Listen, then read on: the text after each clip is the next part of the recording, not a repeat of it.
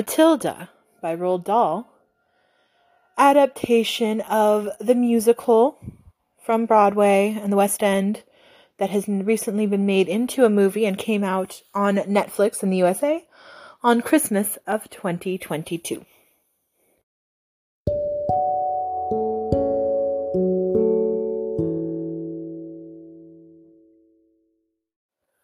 So today I want to talk about Matilda. I actually did an episode about the musical a long time ago. Might have been even the first episode I put out, one of the first. Um, back when I was doing more things about musicals, um, which I still love and might do more of. But today I want to talk about the new movie adaptation of the musical, the Broadway musical that I talked about. And so this just came out a couple as I'm recording this yesterday on Christmas in the US, uh, Matilda came out on Netflix. And it is a movie adaptation of the Broadway musical, music by Tim Minchin. And I want to talk about it because I had a really good time and it was fabulous. So, the basic story of Matilda is a little girl who is born into a family of abusive parents um, and is a genius and then she goes to a school with an abusive headmistress slash principal of the school. And she funnels her anger and her genius into telekinetic powers and uses her powers to fight the good fight, fight back against her abusers and oppressors and saves the school and when her parents run off she ends up staying with miss honey and life is better so it's a very, very brief outline, but it's a uh, children's story that was written by Roald Dahl. I don't know when, um, but I really loved the book growing up, and I really liked the adaptation from the 90s. That was a lot of fun as well. And then I loved the Broadway musical when it came out, and I have been so excited about this movie version.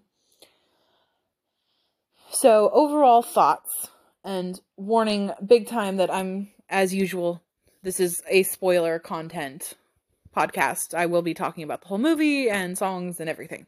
So stop now if that's not what you want. Um, so my overall takeaway is I really enjoyed the movie. I thought they did a beautiful job with it. A lot of the musical numbers were so well done.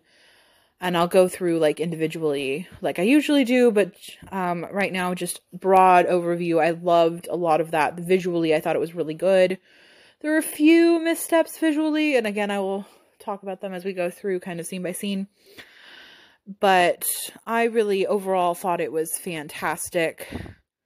They cut a couple of songs um, that I'm kind of sad about. They cut um, Miss Honey's big song, Pathetic, which I think is a really good song, so that's sad. They cut You Gotta Be Loud, um, which is Mrs. Wormwood's big song, which also I think is a really great song, so that's kind of sad. And they cut Telly, which is Mr. Wormwood's song, which also is a great song. But I kind of that one I really get because it it doesn't really add to the plot at all. It's more just part of the staging of the stage show, and I could see why that one would be hard to put into more of a movie version, that it doesn't quite fit in in the way that they're doing this. And you got to be loud. I think they kind of had to cut because they cut the whole they cut Rodolfo, they cut the whole side story about Mrs. Wormwood being um a you know, a competitive salsa dancer. So they cut all that stuff out. So loud doesn't make sense in this new context. So again, that also makes sense, I suppose, that it's gone. But it's sad to me. Um, but pathetic, honestly, they they use the word pathetic for Miss Honey a bunch. They like nod to the fact that she has this song. They just don't use it, and I find that very strange. I don't I don't get it. I don't get why pathetic is gone. I definitely think that it should be there. And I yeah. That's the one of those three songs that I am the most sad is gone because it, it, it doesn't make sense to me that there's like a it, I don't feel like there's a reason to have gotten rid of that song. I think it would have worked still. Um, like I mean, I assume that there's a specific time limit. The movie's it looks like an hour and 56 minutes. So maybe they wanted to specifically keep it under 2 hours, but the song's not that long. I don't know, maybe it is. I don't know, but that's the song that I'm kind of sad about. On the other side of it, they did add a new song to the show, which is how they end the movie with Holding My Hand. And I have mixed feelings about that song. I will say that I've watched it a couple times now and I was very not a fan of it the first time I heard it, but I am the type of person that you listen to the music more and it kind of grows on you now that you know it. And I I do think that I liked it better the second time I heard it and so on. So I think it's growing on me this new song. I don't think it's horrible. I even the first time I don't I never thought it was horrible. Like how could they? I just wasn't sure about it.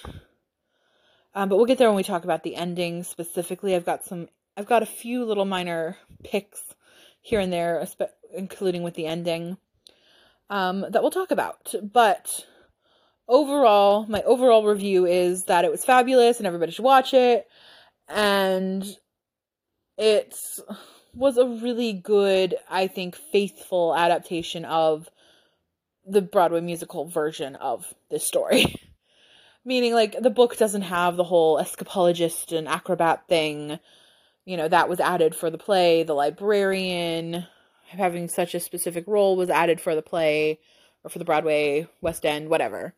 The musical version so the story was definitely changed as like an adaptation the the broadway musical was different than the book in a few specific ways and um, even though it was pretty faithful overall to a lot of things that happened in the book, there were some things that were added, like the salsa dancing, like the Mrs. Phelps, the librarian, and the story about the acrobat and all of this. So um, there were definitely things added, and but I think that they work in the Broadway version, and the movie is very, very faithful to that version of the story. So let's get into it.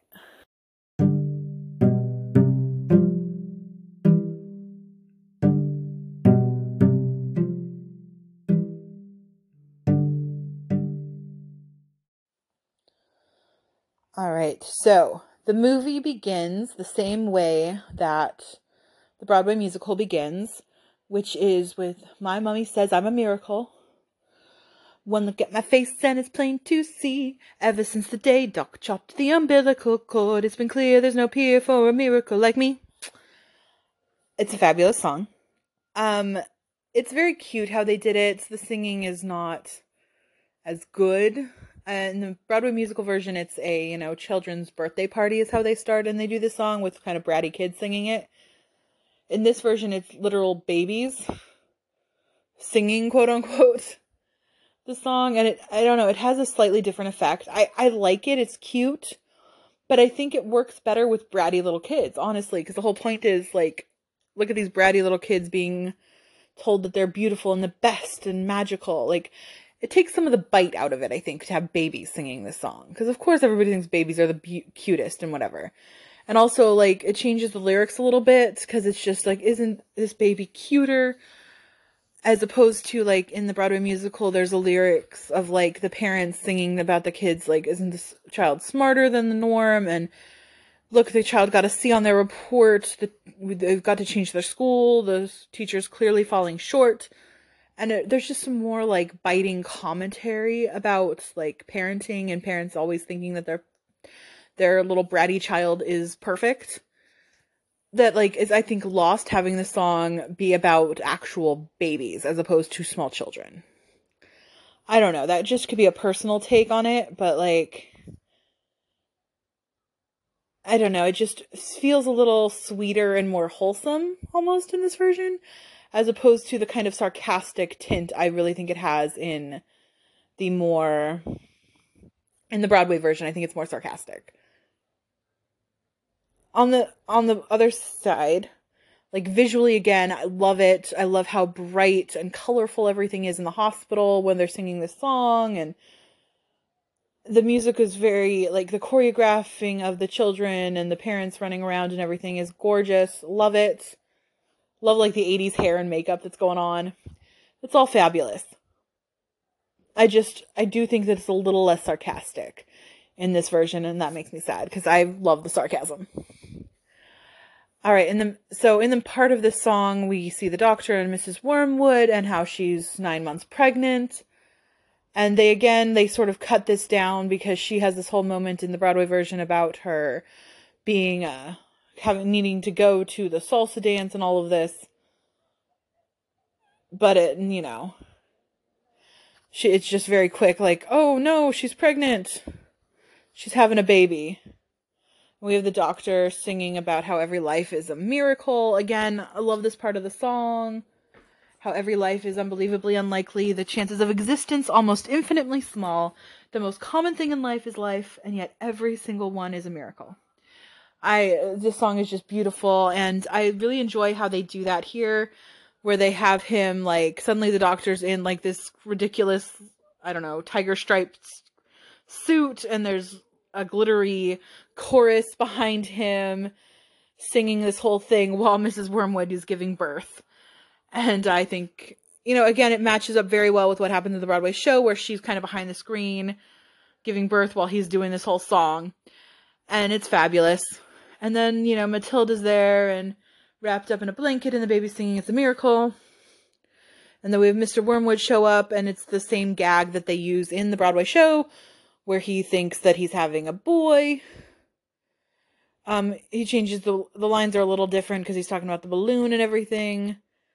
Um, it's again a little chopped down. The scene is longer on the Broadway show. They do that a lot when they turn it into movies. You lose things, and I think that's what's happening here. This whole scene is very kind of feels very kind of choppy to me. Like you don't get as much information, and it's not as long, not as much dialogue and stuff as what you get in the Broadway version. But they do do the thing where the Wormwoods are singing about how horrible this is while everybody else is also singing about how much this is a miracle to show that kind of the difference in them and how awful they are. And uh, then it goes into this over the top musical thing where they're like all on the where everybody's dancing around in this big yellow like I assume birthday cake or something. Um, and singing about how babies are miracles and little kids are miracles and blah blah blah and it's it's beautiful. I mean, overall, again, you've heard my I have critiques, obviously, but overall, I think it's really well done. And this is kind of over the opening credits and things, and to start out the start out the movie, and it like kind of goes to says Matilda the musical, and I do think it's fabulous. And then we cut to Matilda's part of the song where she's saying, instead of my mommy says I'm a miracle, it's her mommy and daddy saying that she's a bore and a waste of time and should learn to shut my pie hole. No one likes a smart mouthed girl like me, all that kind of stuff. Um, all the horrible things her parents say to her, as again, this specific dichotomy to everybody else who's singing about my mom. Mommy says, I'm a miracle. So that is very much the same. Now, what is a little different here is that we cut down to her like on a what looks to be some sort of trailer. Um like a mobile home not not a mobile home like an RV um she's on the roof of it laying there like reading a book while she sings this. And then um, a woman comes up to tell her it's time to go and you realize it's looks like it's some sort of mobile library. That is a little bit different. Um, in the broadway version it's definitely a library Mrs. Phelps runs the local library that she's going to, but there's no indication that it's like some sort of mobile library. I'm not really sure why they decided to change it to mobile library unless they just thought that like having the library park in different places was more visually dynamic maybe. I'm not sure. Like I am not 100% clear on why we changed it to a visiting mobile library as opposed to just a regular library or if that really serves any sort of narrative purpose per se. Um, but that's what it is.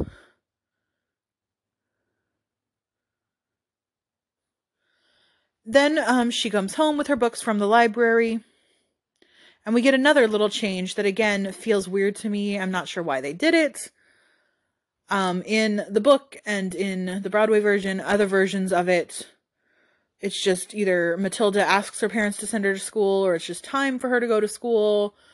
Um, maybe sometimes what's his face, Mr. Wormwood, her dad, meets the Trunchbull by selling her a car. And, you know, therefore learns about this school and decides to send her there. But it's always just, you know, it's just this is now the time when school is starting. And instead, they have this weird thing where somebody, the school inspector, they call him, comes to school, comes to their house with Miss Miss Honey for some reason. So just a random school teacher with him with this school inspector comes to like ask the parents why they haven't sent the child to school. And she they get fined for some reason for not sending her. I don't know anything about the british school system at all so i don't know. If i have anybody listening from england tell me if this scene is at all realistic with with the way your system works um, as somebody who works in the public school system in america this makes no sense to me this is not how that work work um, the idea that like public officials, government officials would come to your home if you don't send your kid to, you know, school right away is just kind of mind boggling. That's definitely not how the system works. Um, I don't know the exact analogous age ranges because you do have to go to school theoretically in America, but homeschooling is very much allowed.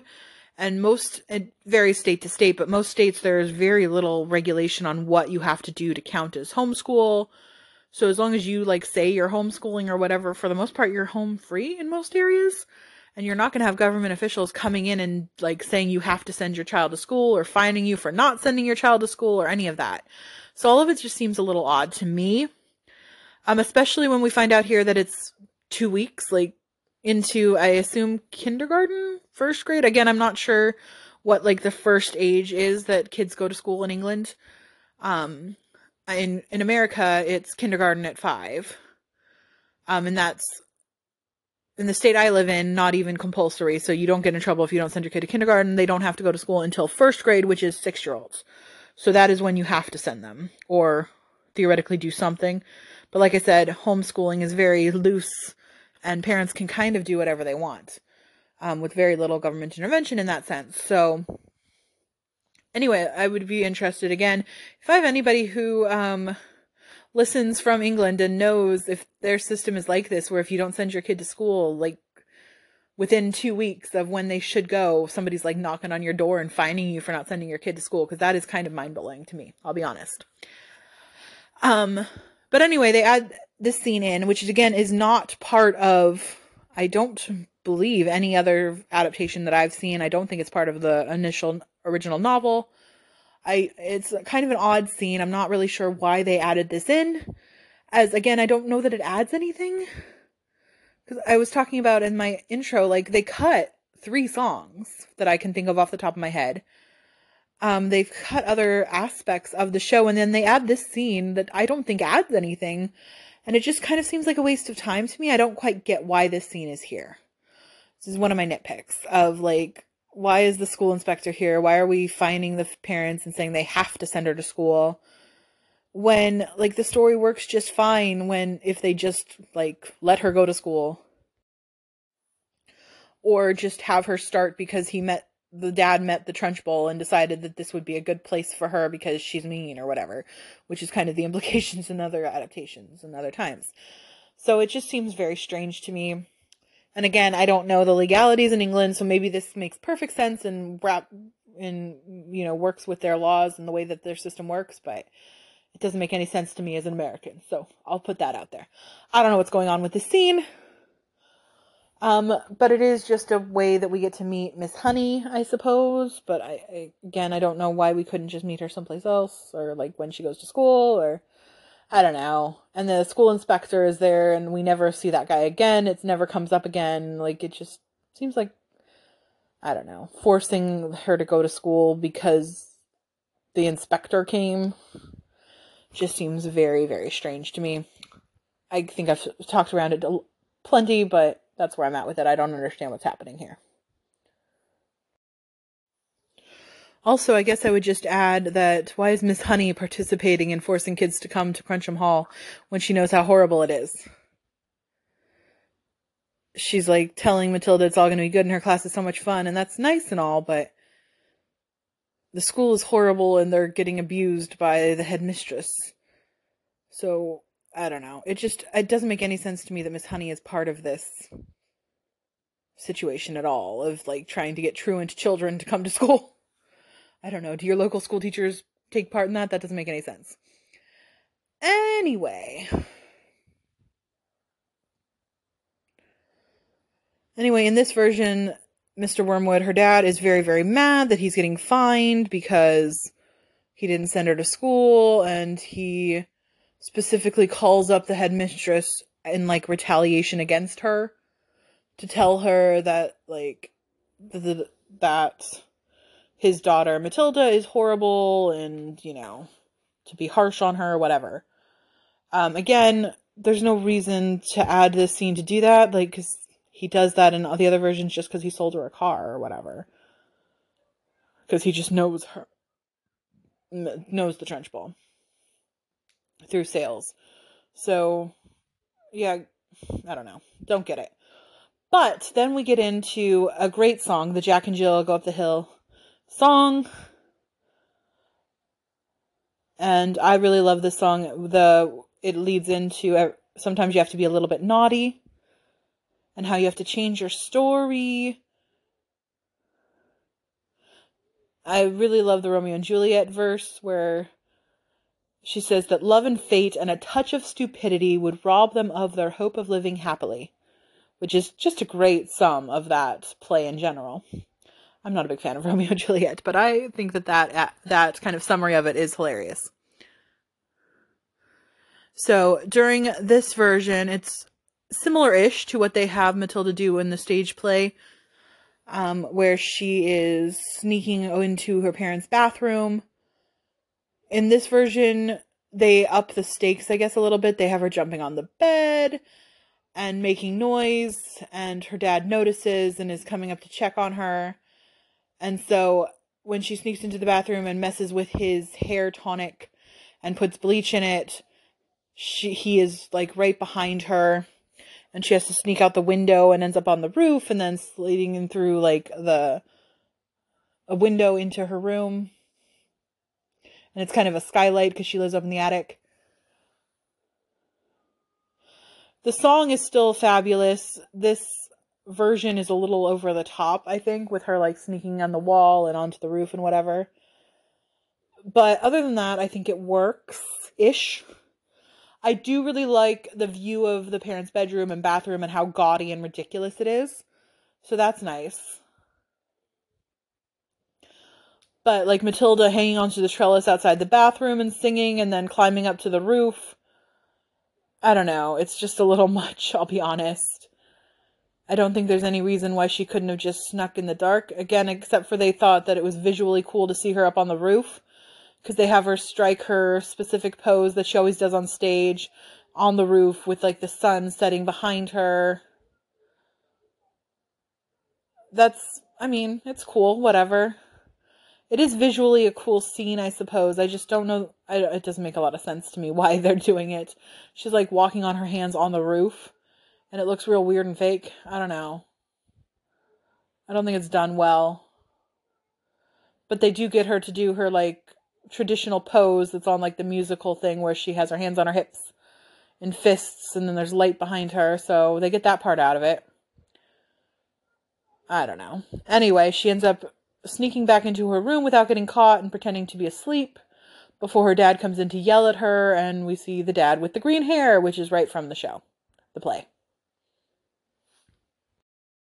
It's a great song. It's fine, it works. The next morning, Matilda's eating her cornflakes, and the dad is going off to work with his green hair, and the mom doesn't get that he didn't do it on purpose, and it's a whole weird thing.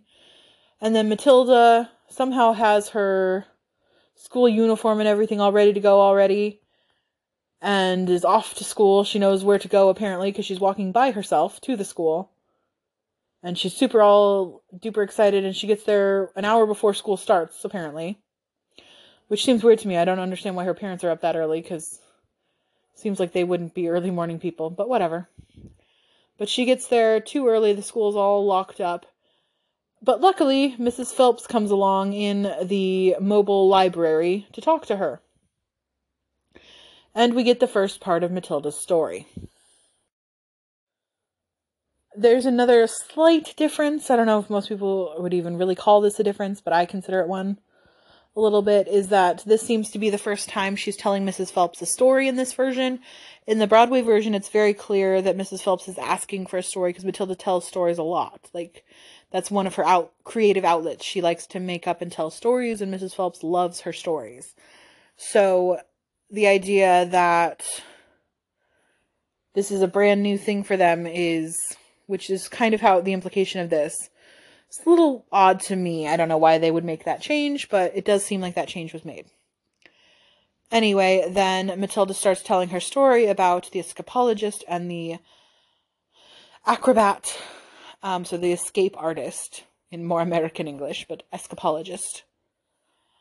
Um, so this is harkening back to they did do this, and I kind of I think must have glossed over it that um, her parents had a fight way at the beginning where the dad was saying that you got that his that Mrs. Wormwood got him into all sorts of debt, and so she must think he's an escap- escapologist to be able to get out of all of this. And she says she's an acrobat because microwave dinners don't microwave themselves. Um, and so the implication as you're watching it the first time is that she's kind of taking these things that happen in her life and putting them into this story that she's making up.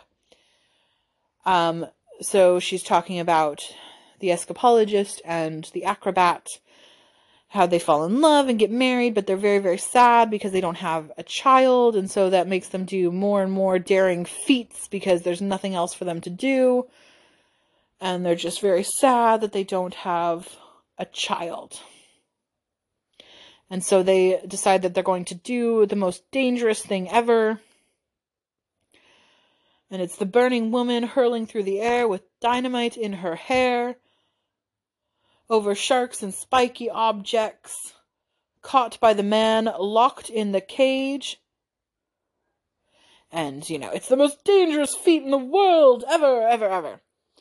Um, so Matilda's just telling this story, and it just seems like this crazy over the top story. But we will find out that it is true eventually. Um, so this was something that was added for the Broadway show that is not necessarily in the book, where she's got these like stories coming to her. But it's kind of this idea that I think we're just adding on to her sort of mind magic. So she's got kind of the telekinesis in the original story, and this one she's got that as well as sort of these mind reading almost, where she's like learning, she's getting these stories of real life coming to her anyway.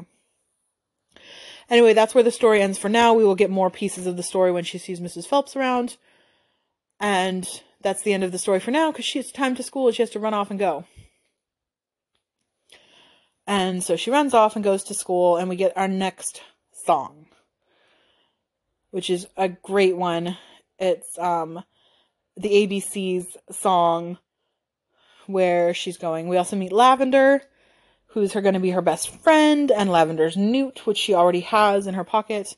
That's another kind of change because Lavender just finds the newt for this and other versions. This one, like the newt, is her pet that she's had from day one, so the newt will come up later. But I don't know, that's another little interesting thing where Lavender just already has the newt.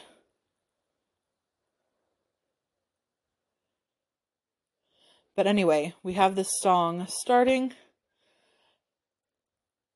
And I, I think one of the things I do not like about this is that because she's not starting with everybody, there's not a whole group, her whole class isn't starting and scared. It's just her and Lavender, which I assume they did so that there's less new kids to like talk about or talk to through this scene. But I don't know, it doesn't work as well, especially the beginning. So it starts with so you think you can survive this place by being a prince or a princess it doesn't really work with just her and Lavender there, in my opinion. Because in the Broadway version, we've got like the entire class of kids, or at least four kid, four or five kids or something, like all walking up to the gate and scared for their first day of school. And they kind of repeat the beginning song about my mommy says I'm a miracle. My daddy says I'm a special little guy. I am a princess and I am a prince you know they're like singing that parts and that's why that leads into this song which is what makes sense of the beginning of that song so you think you can survive this place by being a prince or a princess when they sing that at these two kids who haven't said anything yet, I don't know, it just doesn't make as much sense to me as a start to the song.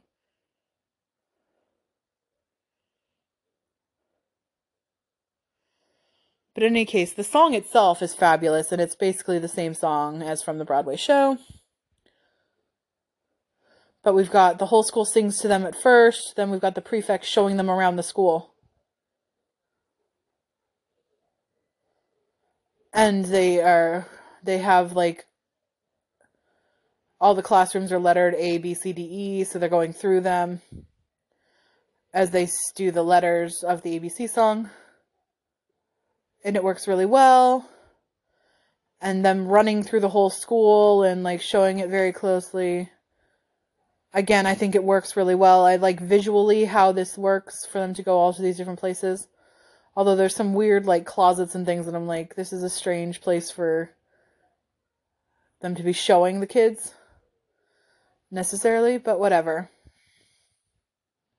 It's a good scene overall. I like it, except for those little things at the beginning that I don't like that they changed having all those kids and like getting into the song by having the kids sing that. But again, it doesn't make sense for just Lavender to be singing that because Matilda wouldn't be singing those things. So when they changed it so now not all it's not the first day of school with all those kids, it kind of doesn't work as well for me. Cuz now they're singing it to just Lavender and Matilda. So I don't know. Anyway, then they then the Trunchbull comes over the thing and says they have to run this class real quick, and so it's all chaotic. Kids are all running to get to class really quick, and Matilda and Lavender don't know where to go, and Miss Honey has to reach out and get them. And that's the end of that song. And everybody else is already in class, so and Miss Honey tries to make them not be so scared. They changed this a little bit as well in that instead of having Miss Honey give an intro to everybody, again, it's only Lavender and Matilda who are here for the first time. Everybody else has been here for a couple weeks. But it's very lucky there just happen to be two empty desks. And every other desk is full. And there's two empty desks together for Matilda and Lavender. And now the classroom is completely full. So there's no more room for new kids. So hopefully no more new kids show up, apparently. anyway, in this version, Nigel is freaking out, which is something they do in the Broadway version, but not in this exact same way. He's like saying that he can read. Um, they have her Matilda like read words on the board instead. In this version, there was apparently like an adult class doing advanced maths over the night before, and they didn't erase the board. So she tells Matilda to go polish polish it off is how they say it. I don't know if that's how they say erase the blackboard in England, but um also no, I don't think classrooms in America have blackboards anymore. Do they still have blackboards in England or is this like supposed to be kind of older? I don't know. It might just be older because nobody has cell phones or anything it doesn't seem like, so this might just be a bit of a timepiece. But in any case, Matilda is up there and instead of erasing the board, she is doing this high level math and seems to be doing it correctly, which is when Miss Honey then asks her about reading books and other things. And Matilda says that she reads she's read all these books this week. And it's kind of a ridiculous list um, of really long and adult books that she ends with the cat in the hat which is funny. And it's a, it's the joke from the Broadway show as well and then that scene scene ends, which is also how it ends in the Broadway show. So that works. I think that this scene is successful.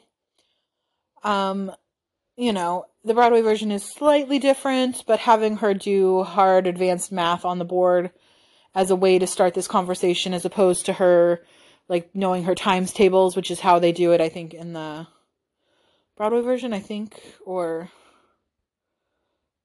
it might just be reading the sentence or something. I'm unclear. But uh, it's a little different here, but it works just fine to have this conversation. And I still enjoy the joke of her saying, and the cat in the hat at the end of this long list of ridiculous books. All right, then we cut to Miss Honey going up to see the Trunchbull, the headmistress. And this is where her song, um, Pathetic, is cut. She just has a little moment where she says, Don't be pathetic, and then knocks on the door. And I was expecting her song, and I was sad that it didn't happen because I think that there was a potential for her to have this song, sing this song in the like crazy stairway they have there. It could have been really cool. But of course, she did not. And so she just knocks right on the door, and we go right into the Trunchbull's office. Missed opportunity, in my opinion, because I like that song and it would have been fun. But we go into a very similar scene to what would have been in the play, with except for here it's very obvious the Trunchbull has all these like TV screens all over her office, and it's clear that she has, I suppose, um, surveillance basically all over the school. She's watching everyone, always watching them. So Miss Honey is trying to talk the Trunchbull into leave you know, putting Matilda in a higher grade level because Matilda's a genius. And she says Matilda should go right to the top form. The 11 year olds apparently are the oldest kids in this school. And Trunchbull says no, she's a gangster. Um, and also, you know, there's rules, and that's what gets her into her song, which is a great song. I'm glad they kept it. Um, but she starts with an exception to the rules in my school. Basically, how dare you? And she has her whole song about how she used to throw the hammer in the Olympics. And she makes all the kids sing on the uh, surveillance screen, and then they do this big flag dance out front. I think that this scene is hilarious, and I love how they do it and how they kind of exaggerate it. Again, doesn't make any sense that the entire school has like a choreographed flag routine to this song already. No. But I love it and it's fabulous. So I'll forgive it. but this is the whole thing is like did I do anything different when I you know when if you want to throw the hammer for your country, you've got to stay inside the circle all the time. And if you want to make the team, you don't need happiness or self-esteem. You just need to keep your feet inside the line. So it's all about it doesn't matter whether you're happy, you don't need to be good, nice to children, you just need to teach them to follow the rules and keep their feet inside the line. And I don't know. I think this song is hilarious. I'm re- I really like it. I'm glad they kept it. It's all good. And I really enjoy the choreographed number with flags that the children all do out in front of the school. So, fabulous. Love it so much. This is also where you learn the school motto about children are maggots, but in Latin. And uh, they use that as to be part of like Bambinatum est maggotum, I think. Um, as part of like their choral piece, like the kids are all singing like a very formal like choral thing to this. And it works really well. but essentially the takeaway from this song is that no, Matilda will not be moving into a higher grade level, and she tells Miss Honey to get out and she is now thinking that wormwood is a problem that she needs to deal with. So Matilda comes home and her parents are awful as usual. Her mother is in a ridiculous jumpsuit and I love it so much. Their house is so pink and gaudy and I also love it so much. It is fabulous. But that jumpsuit her mom is wearing in this scene, I just cannot get over. So this is where we get the sort of plot of her father is a used car salesman, because of course he is, and um, he is going to try to sell this man who came in. Uh, he says that this guy who's buying from him is very stupid, and so he's going to take, you know, basically sell he says he's going to take the front half of one car and the back half of another and put them together and sell it as a luxury car. And uh, Matilda says that that's wrong, that's lying, that's cheating. And so, in retaliation, he tears up her book, The Grapes of Wrath. And uh, he at first has a really hard time, which is also a gag that they use in the Broadway show where he like is trying to tear the book all at once and it's not working until he finally realizes to open and like tear out the pages individually. And uh same as the play, the mom is really into it and like egging him on. And so that happens. Matilda picks up all the pieces, goes to get some glue to try and glue her book back together. We get a reprise of her. Sometimes you have to be a little bit naughty thing again. And that is when she realizes another thing she can do for her dad. She is going to put glue in his hat and super glue his hat to his head. So that'll be fun which is definitely the gag they do in the Broadway show as well, where now Mr. Wormwood has to wear his hat and is wearing his hat constantly through the rest of the show until until he she finally like he finally does the right thing and then the hat comes off. So kind of karma. So she puts glue on the rim of his hat and then he puts it on his head and we will see that it got stuck there later. then she gets to school and they're all comparing stories about how awful, you know, awful things the Trunchbull has done. They seem a little outlandish even for this. And this is where we get the idea of telekinesis, only he calls it telekinepsis, which is definitely the better way to pronounce it. Telekinepsis is perfect. Um, obviously, he doesn't have it, the little boy who's talking about it. Um, but they're talking about outlandish things that the Trunchbull has done, like turning kids inside out and throwing them out windows and things. And some of it, obviously, like turning the child inside out, and seems um, unlikely. But some of it, like him throwing somebody out a window, seems like it probably could have happened. So we'll see. They're, uh, but they are all just comparing these outlandish stories, and then we learn about the Chokey they do the little like Chokey song slash chant thing, and it's directly like what they do in the show, except for we've got all the kids like all over this jungle gym and doing it. And it is very successful. I like it. It works. And then we've got the Nigel thing where he comes running out and he needs to be hidden. And Matilda shows her smarts by having him hide under all their jackets and then telling the Trunchbull that he has narcolepsy but again, they cut the scene even just a little bit to where it doesn't make as much sense because in the Broadway version, she has basically the exact same thing, only at the end she says, when he wakes up, he'll probably think he's home in bed. Um, and that's what like triggers Nigel to like go, oh, mom, you'll never believe, blah, blah, blah, and then wake up.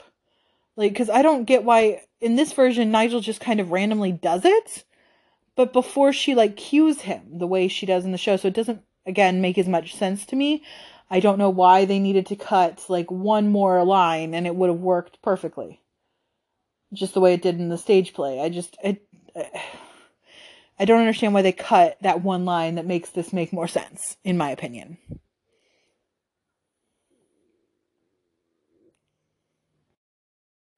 I don't know. I just don't see nigel as being sort of sharp or clever enough to like have gotten the ruse like that without her without Matilda cueing him the way she does in the show, like that it's time to wake up. But we don't have time to think about that too much because we're moving right on to the Amanda thing. Or Amanda Thripp, Thorpe, something like that, is the one who has her braided pigtails. And it's this is from the book and every adaptation where the Trunchbull doesn't like pigtails and so she picks her up and throws her by her pigtails over the fence. And uh, the effect here is kind of dumb. I feel like the effect in the 90s movie was kind of better, so I don't know why the effect is so bad, but whatever. It's the same gag that is in all of them where she's fine. And then this is where the Trunchbull meets Matilda kind of for the first time. And uh has her little thing about I think the line that they add because they want to give the Trunchbull more to do in this version because of the actress who's great. But I don't know. It's this whole she has this whole thing where they where it's so great because you want to you know, I love troublemakers cuz I love to make them snap.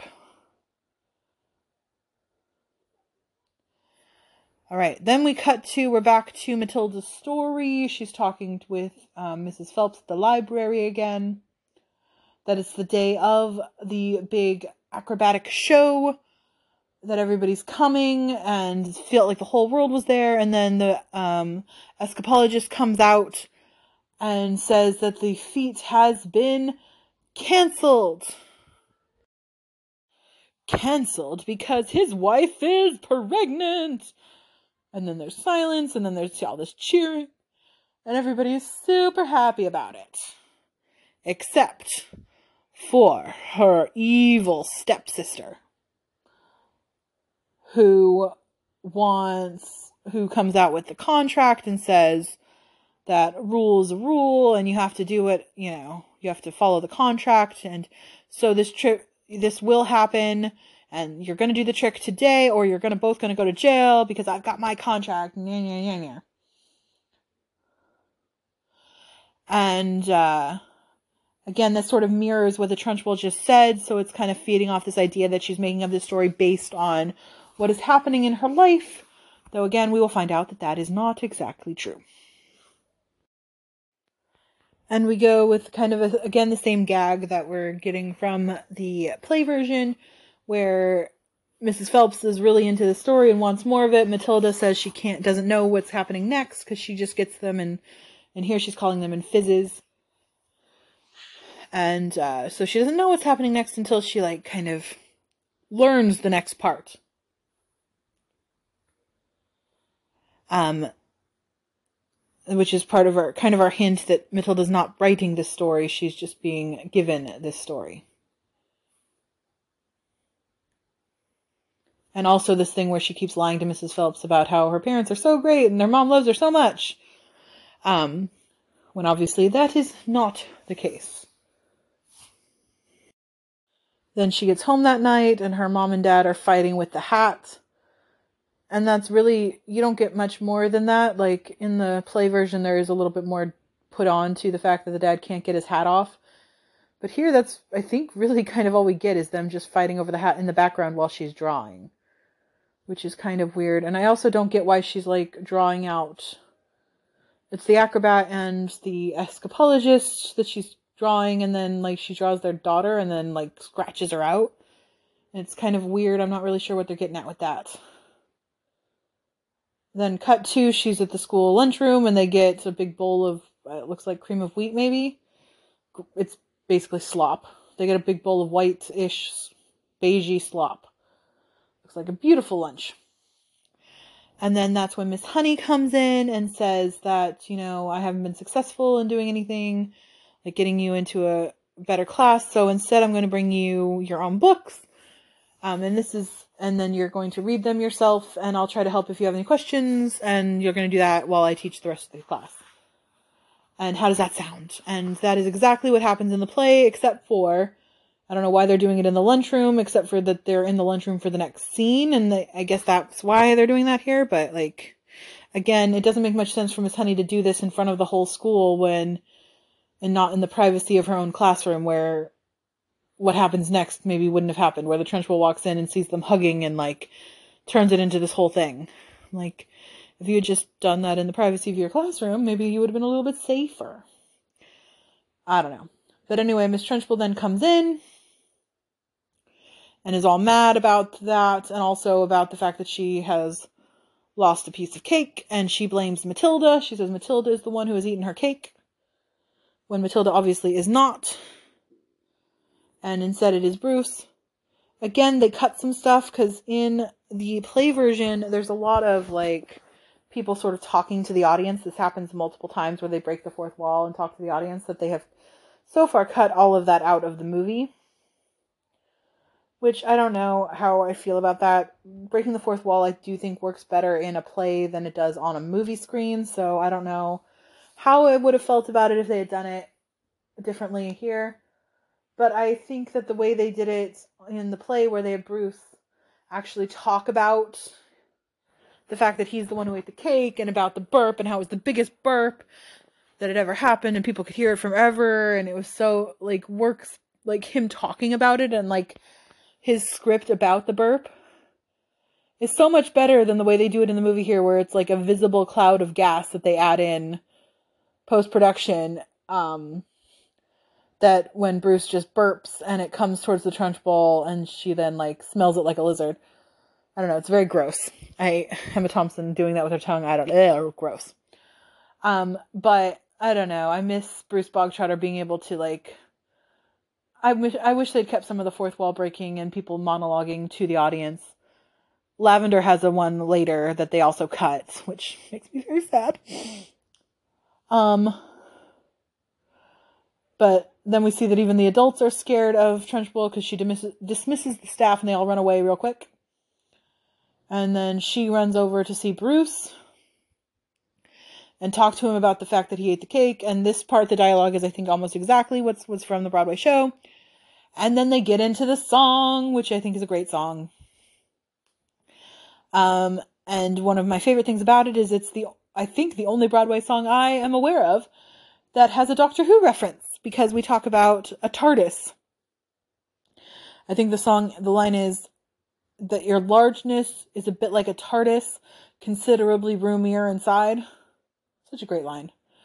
Um, so yeah, sh- uh, the Trunchbull is forcing him to eat a chocolate cake, and there's a whole song where the school is all egging him on to eat his cake.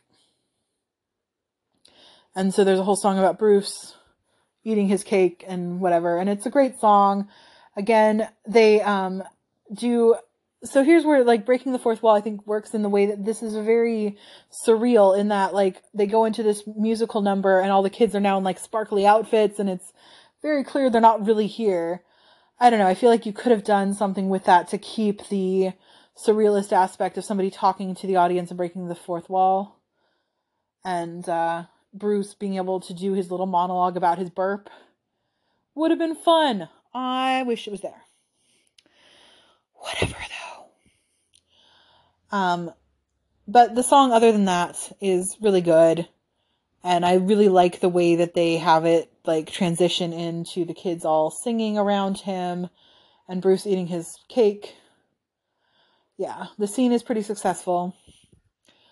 Um, the one thing I don't like visually about this, because I think the movie visually is really good and the rest of this dancing and singing is fantastic. But visually, especially um at the beginning before they get into the sparkly outfits all the kids are like just sitting still in front of the, when the trench was looking at them and when her back's turned they're all doing their dancing. Which i think is a really cool effect the way that they all like sit still as soon as the trunchbull looks at them but behind her back they're dancing like crazy. I think that's funny. But the one thing i do not like visually that they do here is at the very end bruce's last bite is a cherry and he throws it up and it's doing the thing where it's floating up in the air and it's coming down to his face. And um, the whole thing disappears with the stem. The stem clearly is supposed to be like cutting away but it like just disappears. So either he ate the stem which is gross or like it just i don't know the stem just disappears and it visually just is kind of disturbing to me. I don't understand what happened. I feel like that was a mistake in the editing, and they should have they should have done something different with that. I don't like it. But where they're all in the sparkly jackets and the kids are all like doing this big dance number around him is fabulous. I love it.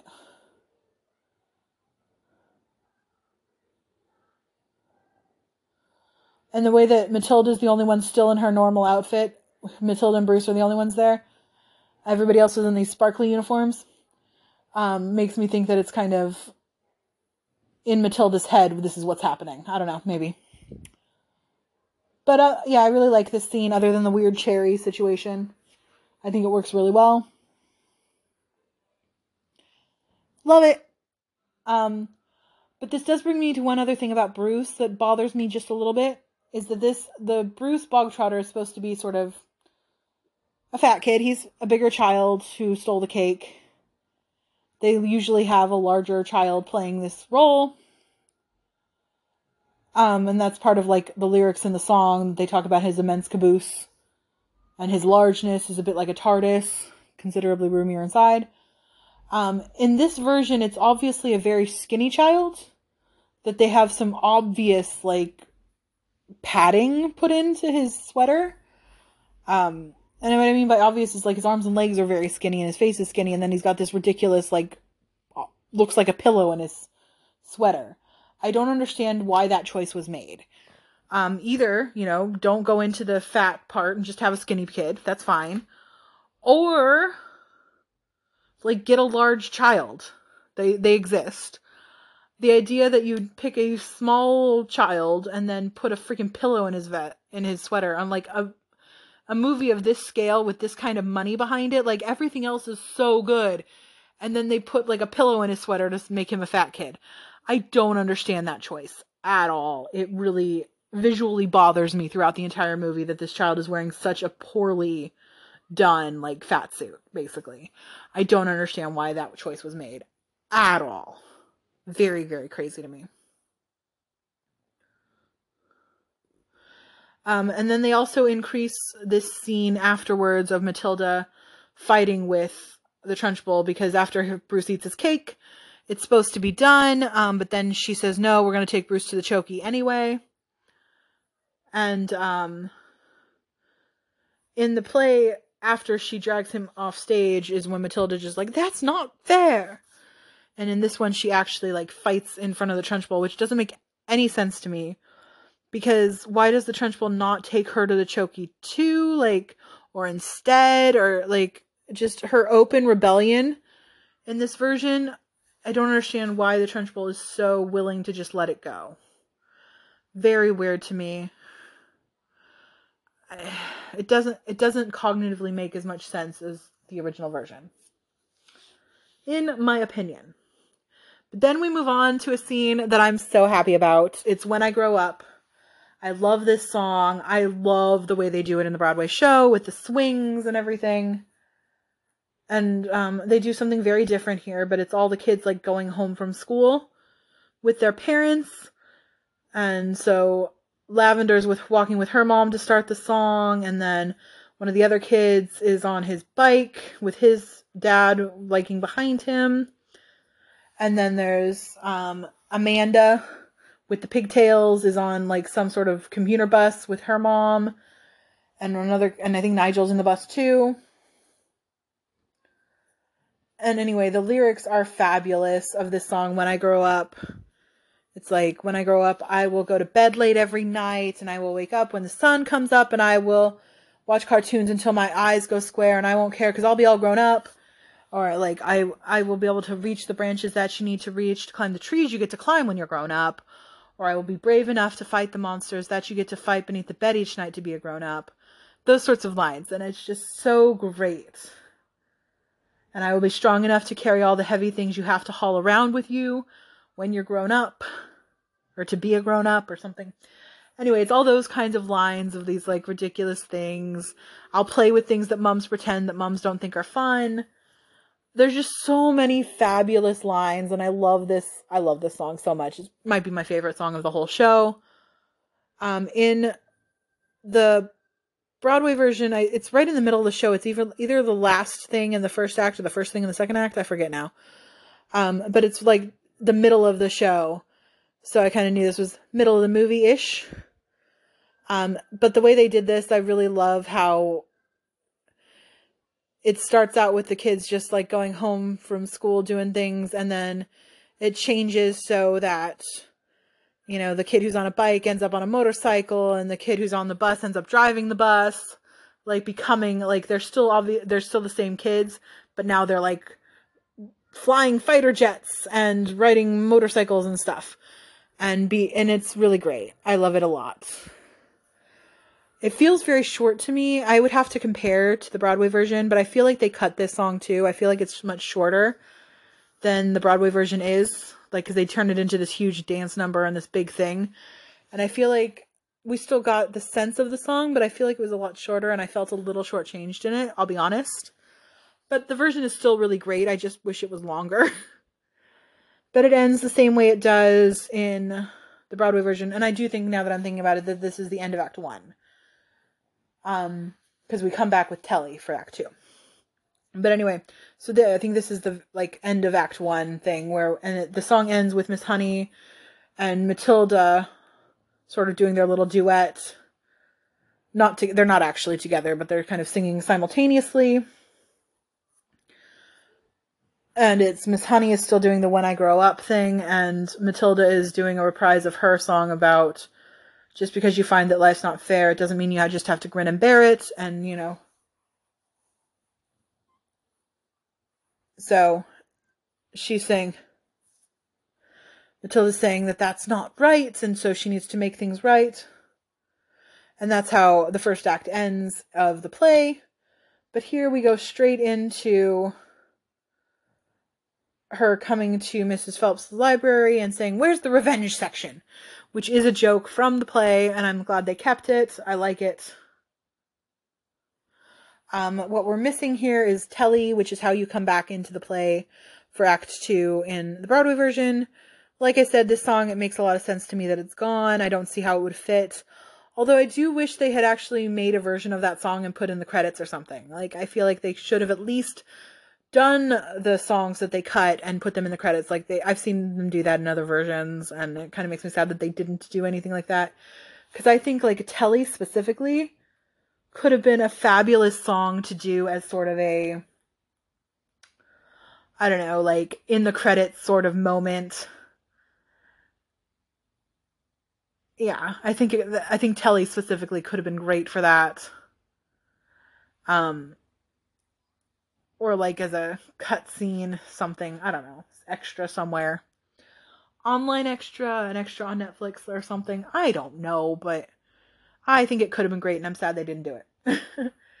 so anyway, I understand why Telly's not in the movie. I'm not actually mad about it, but I do think that that song is fantastic. And I'm sad overall that it is gone. So there we are. Anyway, back to what's actually happening in this movie instead of what's not. Um, Matilda goes to the library and wants to know where the revenge section is.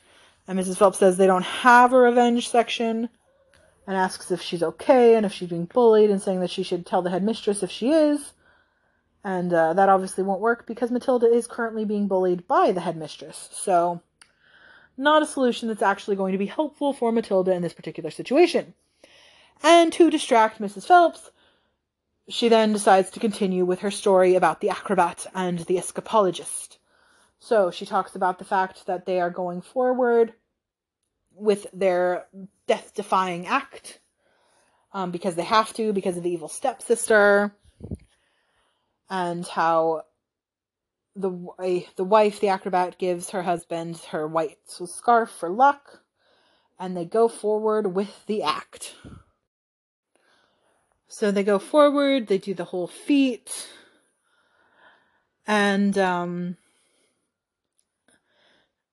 they do the whole dramatic effect thing that they do from Broadway, where she's doing the countdown and all of that because he has 12 seconds to get done, and how he catches her, and then her hand, but you know, they get jostled from the dynamite, and her hand slips, and he drops her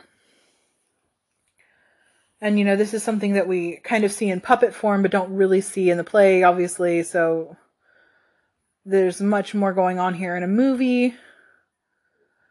Um, it's also a little,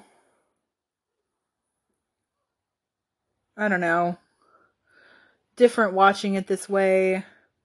That we see him sort of drop her and um, this is where they pull in the they do a close up on his hand and her hand like slipping which is very similar to matilda's hand and bruce's hand on that scene that they added here um, with, after the bruce song. So i guess that's visually why they wanted to put that in there so that they could have so they could have that sort of visual symmetry of the situation. But um because in the in the play they talk about that he used some sort of um foam like uh fire extinguisher to d- douse the flame.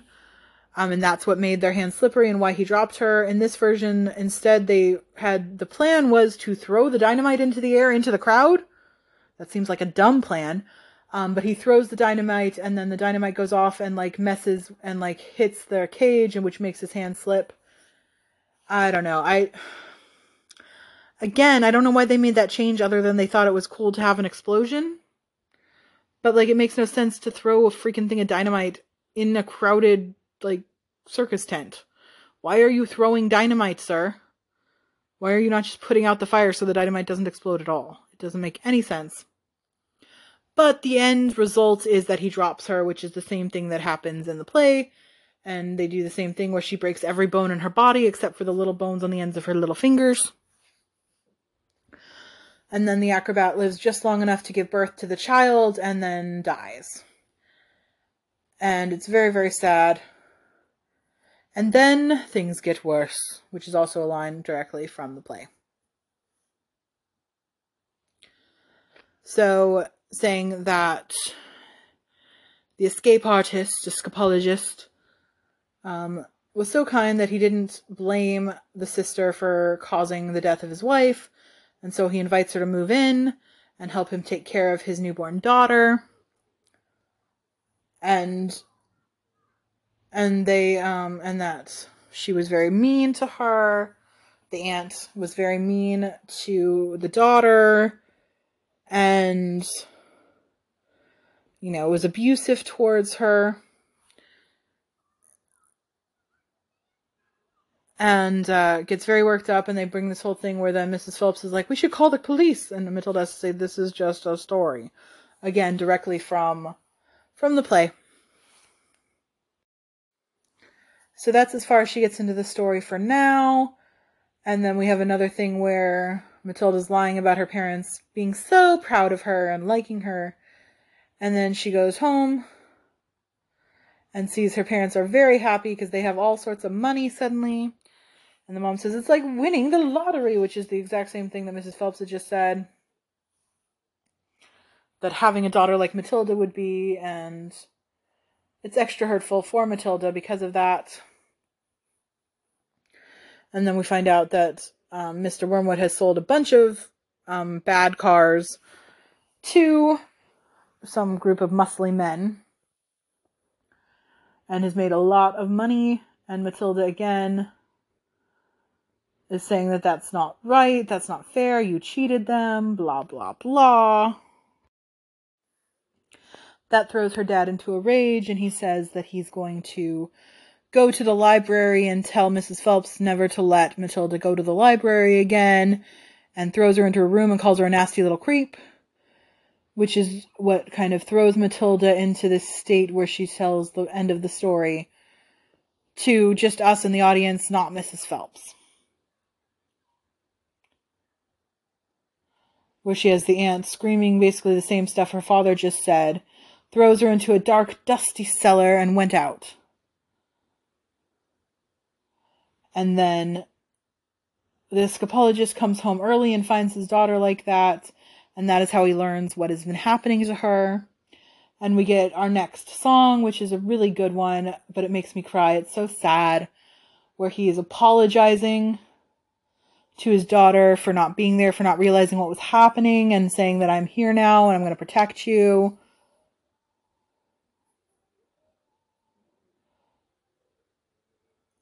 And then it's a duet with Matilda eventually, where she like is singing another they do that a bunch here where he's singing one line, he sings one melody, she sings a different melody, and then they sing them together, and it works beautifully, and I love it. It's so pretty, but so sad.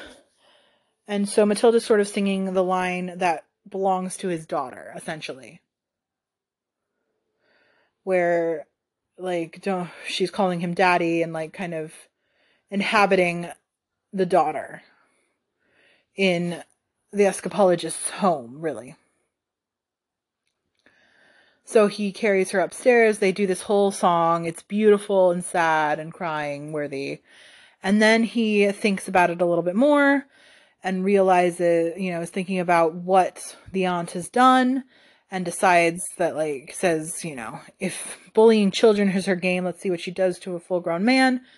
And she runs off, and he goes off to find her, and he never comes home again. And it's very, very sad, and it's very heavily implied and almost confirmed that the aunt kills him. And then, so she then gets guardianship of the little girl as her only living relative and is super cruel to her and continues to abuse her. So it's a very tragic story for this little girl whose parents have both essentially been murdered by the aunt at this point, and now she's being abused by the same woman who killed her parents. Very, very dark for a children's story, you must say. But here it is again where they cut the line, where it says, bullying children is her game, is it? And he just runs off instead of his finishing the line with "Let's see what she can do with a full-grown man," the might of a full-grown man is before her, or something along those lines. Um, why did they cut that line? I mean, I guess you don't a hundred percent need it, Like, because it still makes sense without it, but I think it works so well. I don't get why they cut it and just said bullying children is her game, is it? And have him rush out with just that. I don't know. It just seems like a silly thing to cut. Um, the thing that they add here instead is more of that sort of magic. The Matilda, in her anger, has crunched up her little wastebasket trash can in her room without really realizing it, and then she's just kind of scared.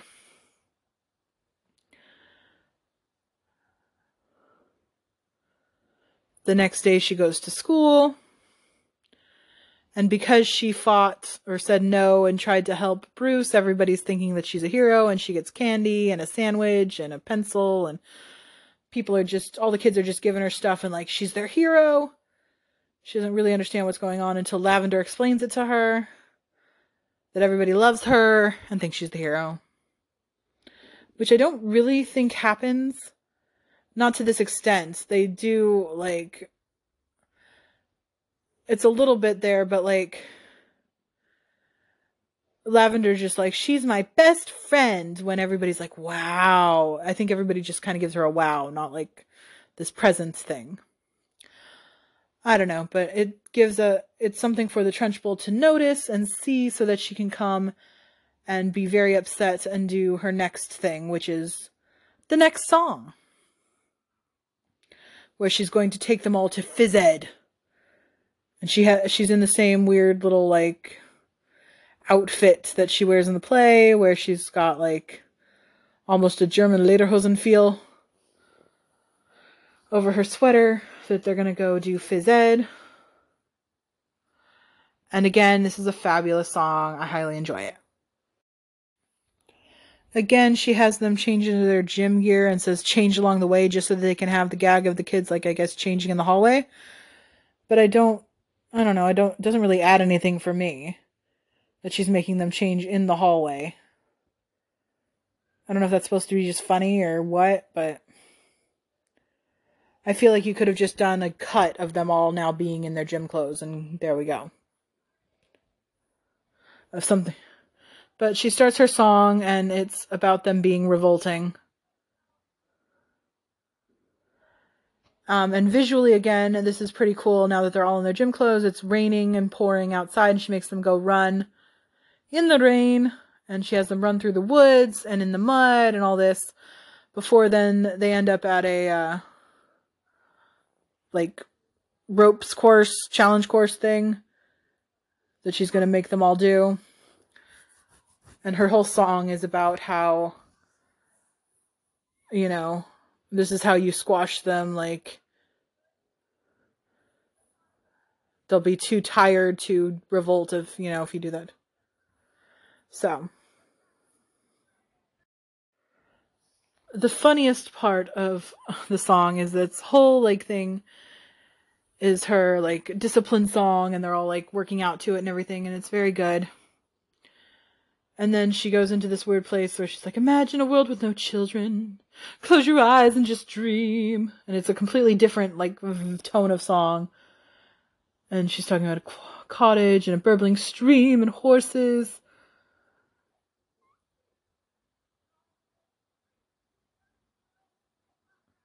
And it's like, there, it goes randomly. And in this version, it has her go into this weird, like, she has long curly hair and she's flowers and a white flowing dress on a swing. And then you go back, cut back to the real world where she's on like the tire swing, going nay, nay, because the song, the lyrics are like, "Don't let them steal your horses, don't let them take them away." It's completely ridiculous. And Nigel then says, "You're mad. She's mad," which is exactly what happens in the play, which cuts off into their next section of like, "There, I found it. I found the rebellion."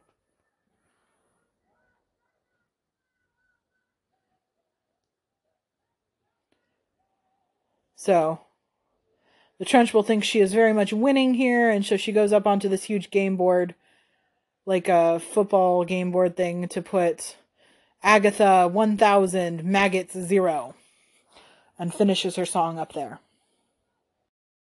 Now, this is the part where the newt gets into her drinking water, which is in the book and all the adaptations and everything, but here, Lavender just kind of runs and does it behind her back, but everybody sees her do it, um, which is different, except for the Trunchbull, obviously.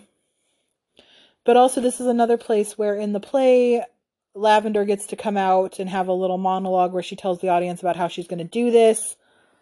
Um, and it's really funny and I think would have been really cool, but they cut that from here.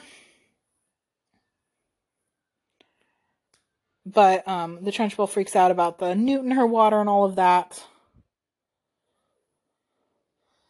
Um, then we also up the Matilda's sort of magical powers in the play and in the book. It's very minimal, like literally the cup tips over. That's what she's able to do with her telekinesis. Um, but instead, here the cup like literally flies 10 feet through the air to hit her on the head.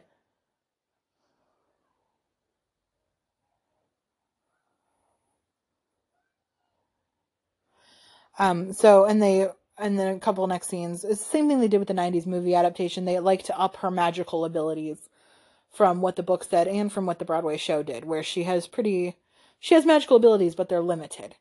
Here, she's much more magical. Um, but before the cup hits the Trunchbull, there's another really fun song of of quiet where um whereas the Trunchbull is coming to come get her and screaming at her, everything goes silent. And um, in the play, everybody's just kind of like screaming in the background while, but silently, while the song is happening, and Matilda is singing by herself. And that's basically what's happening here. Is the Trunchbull still storming at her and screaming, but you can't hear what she's saying because Matilda's singing. and um, talking about her magical powers essentially. So in the play, this would be the first time her magical powers are even showing up, which is not true here. So, I mean, I love this song still, and the way it does it is beautiful. But the fact that she's already had her magical powers kind of happen, and we've seen them a couple times now, like she made the doors wiggle, she has crunched her trash can, She's played with her hat. I think that's already happened, or maybe not. That maybe hasn't happened yet. I think lessens the impact a little bit. Um, but this song is about her getting her powers and like being in her head and being finally being quiet with all all this weird input coming in. And uh, and then she's suddenly like out of where she is and she's up in a hammock in a hot air balloon above the clouds, just quiet and alone and in the eye of the storm. And I do love this song and the way they did it. This thing of her up in the clouds, and she's suddenly in blue, not her white um, gym outfit that she was wearing and before. It is a very pretty image. I think these images were part of what was used in the um, trailer or some of the sale images or whatever. Um, and it's obviously like in her head sort of situation, which they've done a few times already. Very dreamlike. I don't know. I still love this song. And I think it's pretty, but I'm not sure that I'm sold on why she is in a hammock. I don't know. Maybe it's fine. I am not sure how I feel about it, but I do think that the fact that this is not the first time she's using her magical powers feels weird with this song. It kind of lessens the impact of this song to me.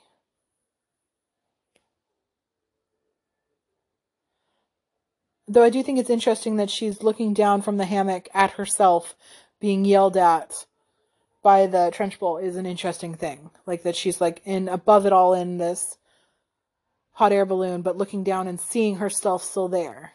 So kind of having an out of body experience. That's that works actually really well for this song. I don't know. I still love this song and it's very pretty. All the blue and stuff that they have up on the hot air balloon. Very nice. But this is where Matilda uses her powers intentionally for the first time. So that does count for something. And like I said, instead of just having the cup tip over, which is what it happens in the original and in the the book and the play, instead this time the cup sails ten feet across, hits her in the back of the head, and then the newt goes down her shirt, which is what happens. The newt getting into her shirt and going down and she then has like the weird dance there's some there's a newt in my clothing and she's supposed to scream there's a newt there's a n- newt in my knickers but instead she just says it's in my knickers. It's in my knickers in this version.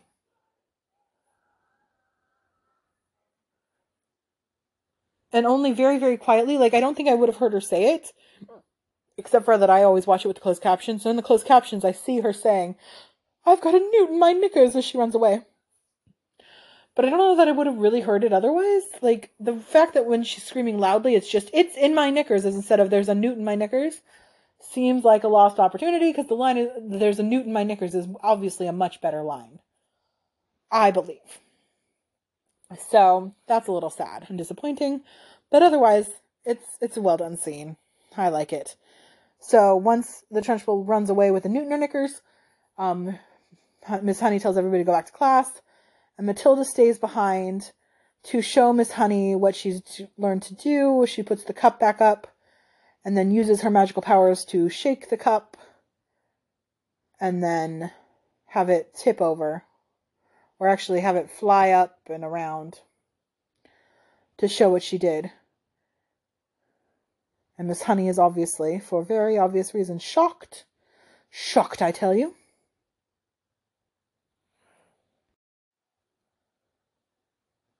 And then they use the line that is directly from the play. I moved it with my eyes. Am I strange? Um, which is a great line, and Miss Honey answers the same way she does in the play of Fancy a cup of tea, which is a very British thing to say, I think, in some a situation like that. A child just has telekinesis and moves things with her mind and asks you if that makes her strange, and your answer is, mm, "You want a cup of tea?" Um, and then they leave the school together, which again, I mean, she just left her class alone? Because in the play, she sends the kids home for the day after this PE experience. Here, she tells them all to go back to class, and then she and Matilda walk off into the rain. Um, I'm going to assume that we missed this thing where she went back and talked to her class, or it's the end of the school day or something. But that seems like a misstep that she told the kids to go back to class, and then she and Matilda left campus. I mean, Matilda's back in her regular uniform now, not in her gym clothes, so I guess time has passed. But it just seems weird to me. I'm not, On, I, I don't get quite what the timeline is there. Either way, she and Matilda go off to her little cabin, really more of a shed. And Matilda has her famous line of, like, do they pay teachers badly? And Honey saying, well, yes, they do, but I'm poorer than most teachers and she explains that um, her aunt is making her pay back all the expenses that she had as a child. So the aunt raised her, and then when she got a job, she presented her with a bill of all that she had to pay back and made her sign a contract promising to pay it. And so, with how much she was taking, this is explained more in the book and other adaptations, I think, with, with how much, it's not really explained here, but with how much that her aunt was taking from her, she was forced to continue living with her aunt because she couldn't afford to live on her own, which is kind of part of the point.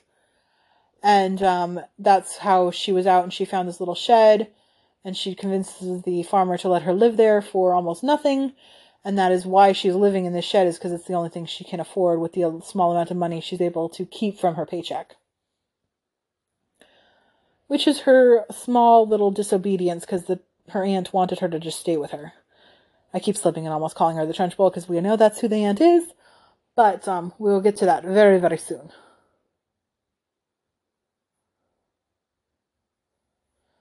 Um, and here we get her calling herself pathetic again. So that word pathetic keeps coming up. They've used it a couple times, but they didn't let her sing her pathetic song. I'm very sad. Anyway, we're getting into this next song about her little, about her cottage about her cottage isn't much, but it is enough for me. It's such a beautiful song. I really like Miss Honey's little song here about her little house. It says, This roof keeps me dry when the rain falls. This door helps me keep the cold at bay. On this floor I can stand on my own two feet. It's a very sweet song, and the way they have her sing it in this little shed with Matilda works really well in this adaptation. I like it.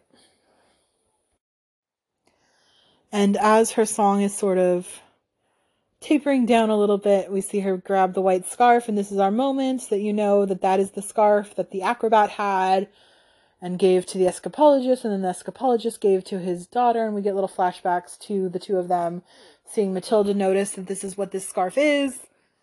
And that's where Matilda's realizing that Miss Honey is the acrobat and escapologist's daughter. And you go back to the scene of the father escapologist running down into the cellar. And where the first time you saw the scene, it was Matilda there, um, choking up because this scene makes me cry. Um, Miss Honey's still singing over this as he runs down and finds his daughter, and it's a little Miss Honey. Um, in the cellar now, and he's carrying her up the stairs as opposed to the Matilda that he declared carried up the first time we saw this scene. And it's like Miss Honey's remembering this happening the last time she ever saw her father, and she's crying and she's singing. And it's just so beautiful.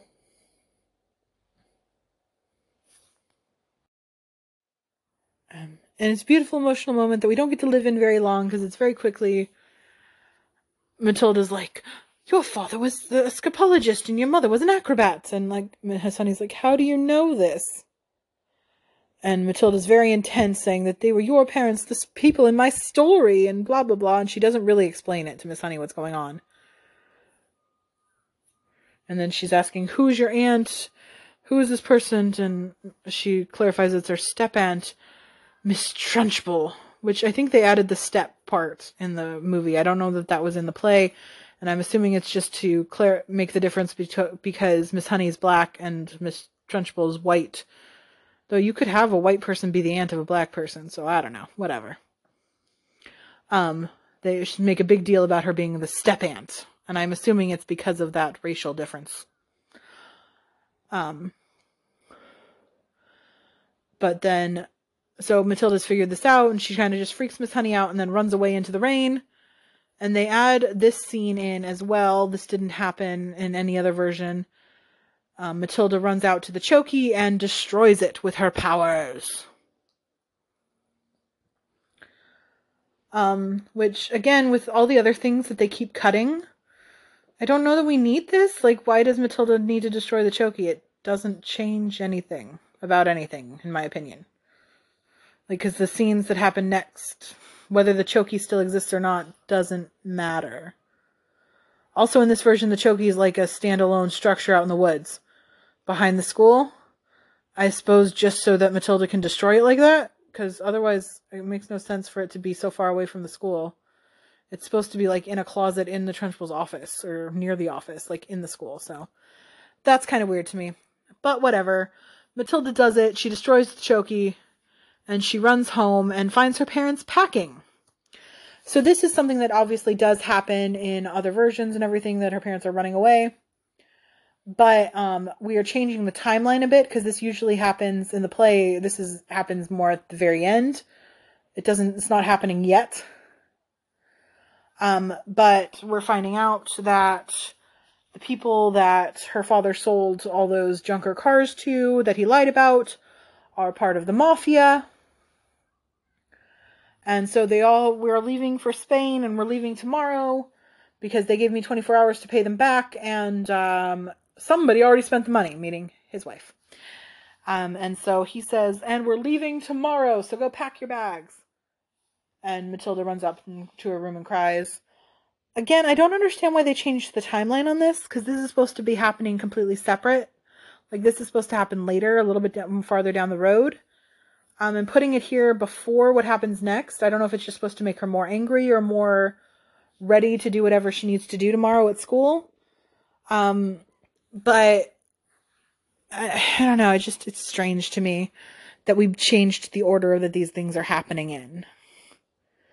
Um, but anyway, they did that. So then she goes by the library, and Mrs. Phelps has put a sign out for her that um, she's at a book fair instead of at the library today.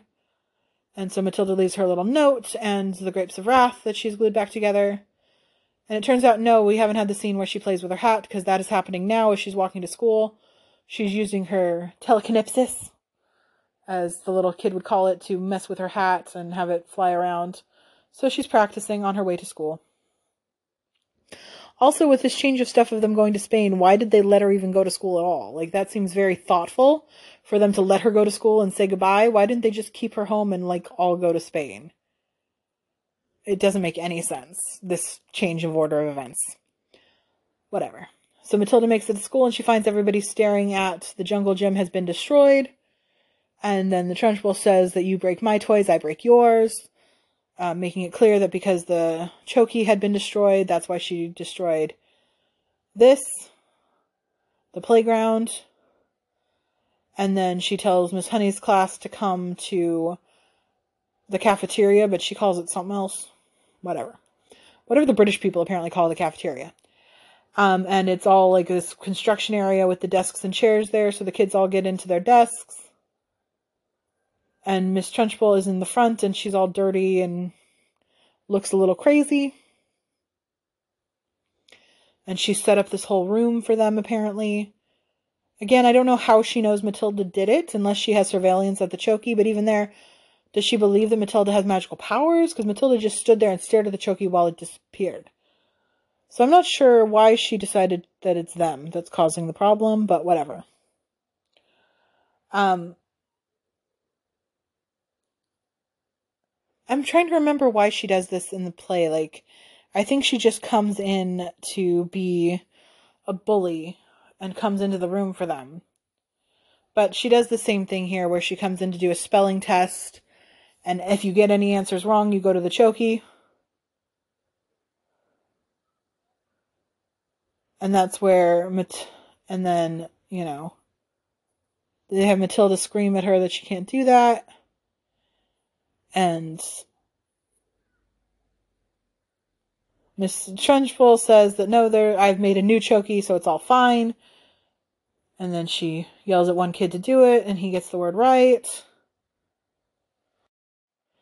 and another kid, Amanda, gets the word right. So then they have to go to Lavender's, I think the third child she chooses, and gives her a really gives her a non-word to have to spell. It's like ten syllables long.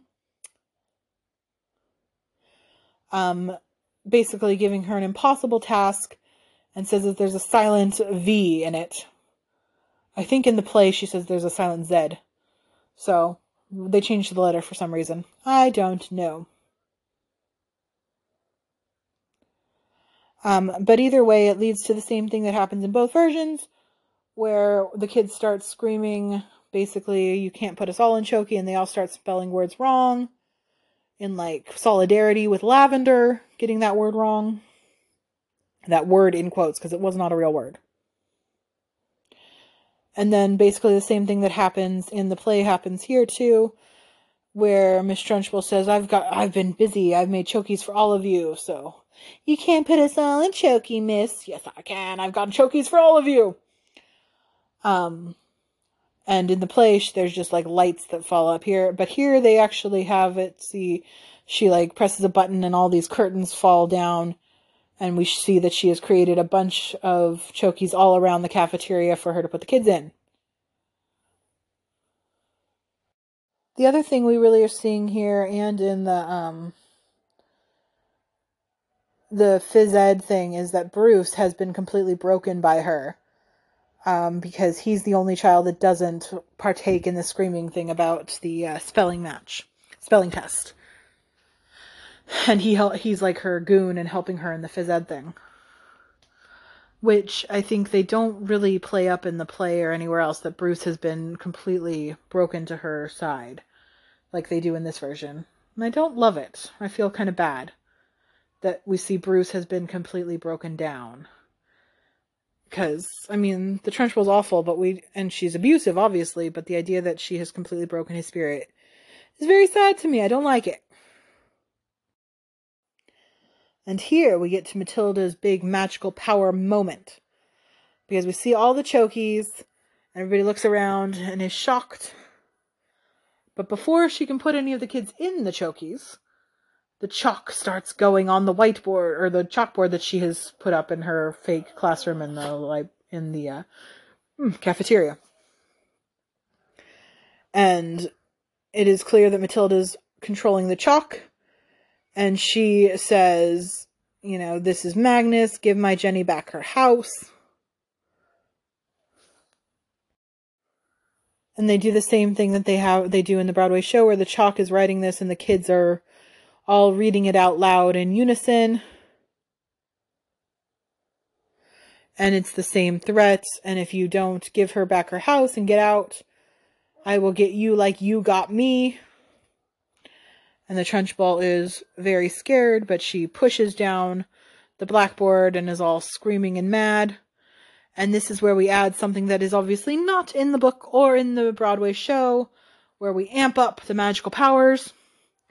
There's a bunch of chains hanging around from her setup here that the Trunchbull has put together, and Matilda grabs them all together and turns them into a giant version of Magnus, the escapologist. And um like she it's very clear that it's the shape of his like outfit with the big collar and stuff. And the chains she uses them to sort of break all the chokies and trying to scare Trump the Trunchbull. And it's kind of successful.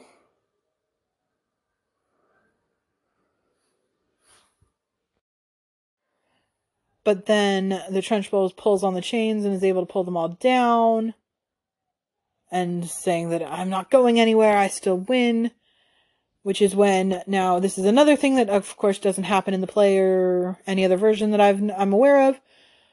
She has Matilda uses her magical powers to make the Trunchbull have big pigtail braids like Amanda, who when she did the whole and then she is basically the same thing that she did to Amanda earlier happens to her. She's thrown around by the braids and thrown out through the roof.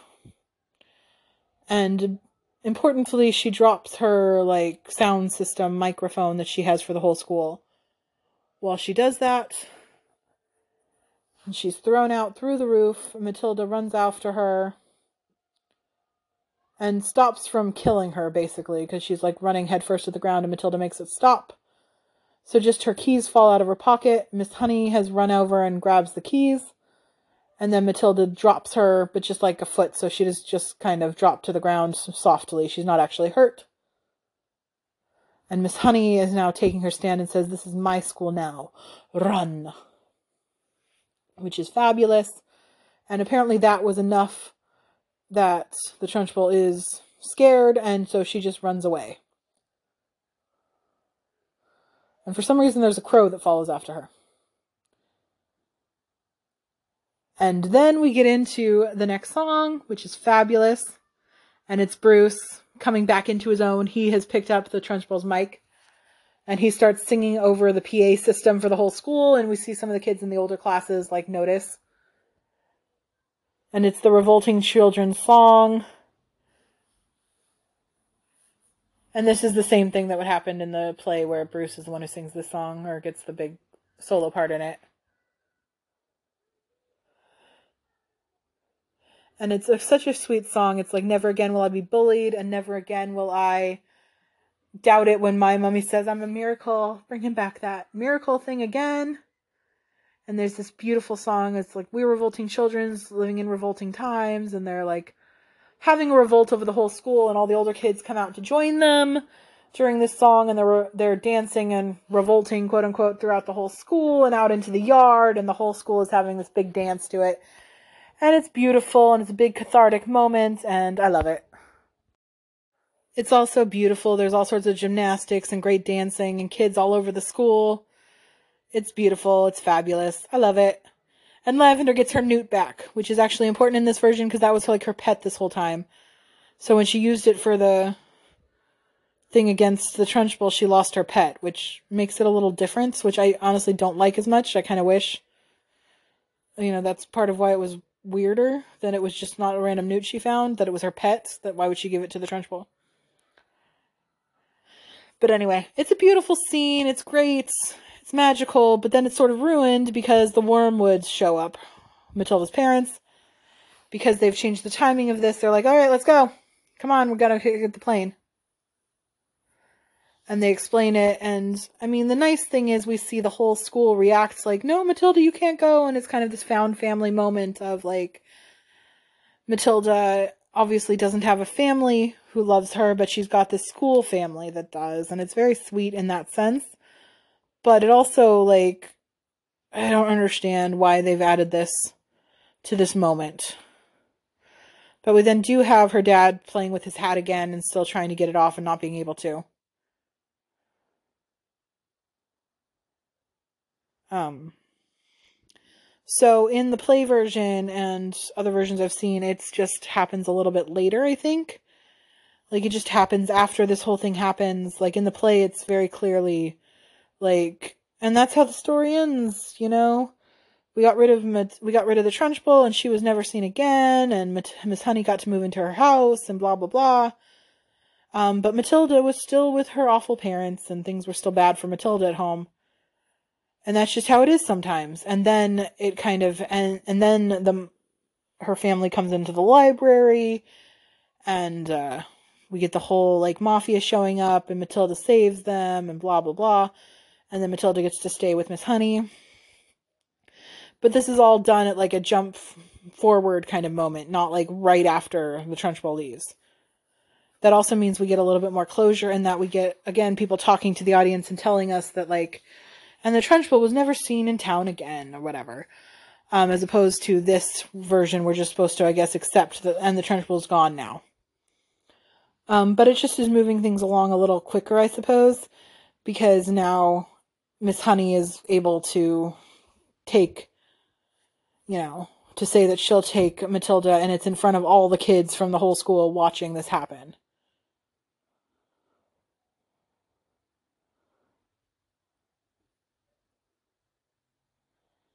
But same thing that kind of happens at the very end when the dad says that he that Matilda can stay with um, Miss Honey. Once he agrees to it, the hat is finally able to come off. Although this one, we actually see Matilda kind of using her magic to take the hat off. And in the Broadway show, it's just he is finally able to like he's saying goodbye and his hat just kind of pops off and he's like oh cool great. But it's the same implication that because he was good his matilda fixed the hat for him. And he was able to take it off.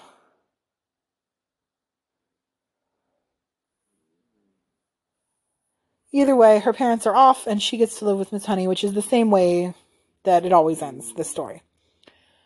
Um And then we get into the new song that was not part of the Broadway show that they've created to end the show or to end the movie. Where Miss Honey is singing about how she was always she didn't think that she'd ever find a way out, that life was so horrible. Um, I couldn't see beyond the clouds that swirled around me, but now the sky was so blue, and you're there holding my hand. And it turns into a duet between Miss Honey and Matilda singing about how the world is so much better now, basically, that you're here holding my hand. It's a very pretty song. And like I said at the beginning when I was talking about this in general, like I didn't love it the first time. I will admit now that it is a pretty song. I don't have a problem with it per se. I'm just not sure that I love it, is where I'm at with it. But there's a big hug, and then we get to see kind of scenes of things happening while they're singing the song of Matilda still sitting on the roof of the little mobile library with Mrs. Phelps, obviously telling her stories. Um, and she's wearing like normal clothes, not her school uniform anymore, so that's fun. And these are happy stories because Miss Phelps is celebrating. And then it's Matilda going to um going to Miss Honey's new home, which was the Trunchbulls' home for a while, and which was the acrobats and the escapologists' home before that.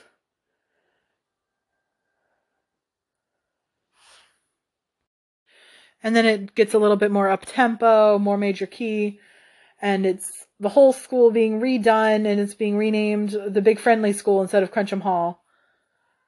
And we see everybody running around in new uniforms that are lighter and less constricting, less formal. There's bright colors all over the school. Things have been painted yellow all over the place.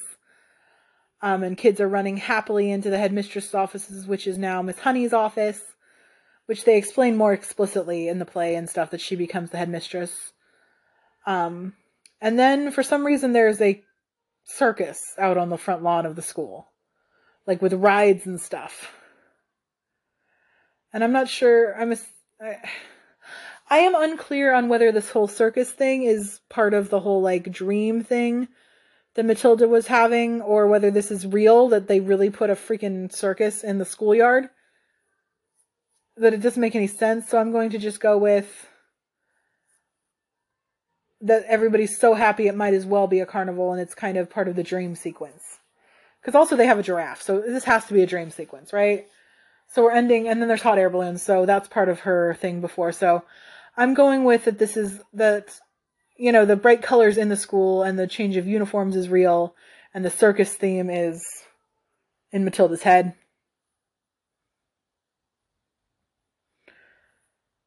And it ends with Matilda doing some more cartwheels, which seems to be a theme. Um, and her and Miss Honey are up on the roof of like this little cart thing that they were painting. I'm not sure why they have it. It's not really explained. It looks like it's part of one of those carnival trains, like from uh, Dumbo or whatever, the Casey Jr. track kind of train. And they're both laying there and they're holding hands and smiling as they look up at the sky. So kind of like it starts with Matilda on the roof of the little library thing like that alone and it ends with her with Miss Honey so they're together. Which is nice. Thematically it's pretty. But I do kind of miss the talk over of the explicit explanations that the Trunchbull was gone for good, that Miss Honey became the headmistress, that the school was the happiest place ever and that Miss Honey and Matilda were very happy together. Um, the other thing that I miss from that voiceover, basically at the end, that we don't get in the movie is something that they get rid of in the 94 version, but is in the original book and is in the Broadway version. That Matilda is supposed to be happier and more challenged by her studies, and therefore she loses her powers. Her powers are only there because of how A, she is so sort of underutilizing her brain, and B, how just strong her anger and emotional state is. And now that she's happy and more um, challenged and taken care of, she loses that ability. And Matilda says it's because she doesn't really need it anymore. And that is something that's in the book and the Broadway version. And in this version, it doesn't explicitly say she still has powers, but it doesn't explicitly say she lost them either. So I, I don't love that. I really, for some, for me at least, I really, it's important to me that her powers go away at the end. That's something that always bothers me about the 90s movie. And I love that movie. It's great. But at the end, when she still has her powers, I don't like that. I specifically, I really like the explanation that, it, like, okay, and her powers are gone now. They were for a time and she doesn't need them anymore, so they're gone now. Um, I don't know, for whatever reason, that really resonates with me. I really like that.